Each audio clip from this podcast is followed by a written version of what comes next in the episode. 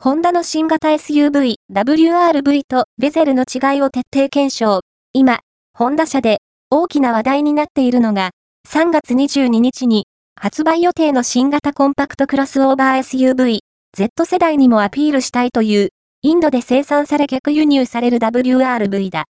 特徴的なのは、駆動方式が FF のみ。パワーユニットも4気筒1.5リッター NA のガソリンエンジンのみということだ。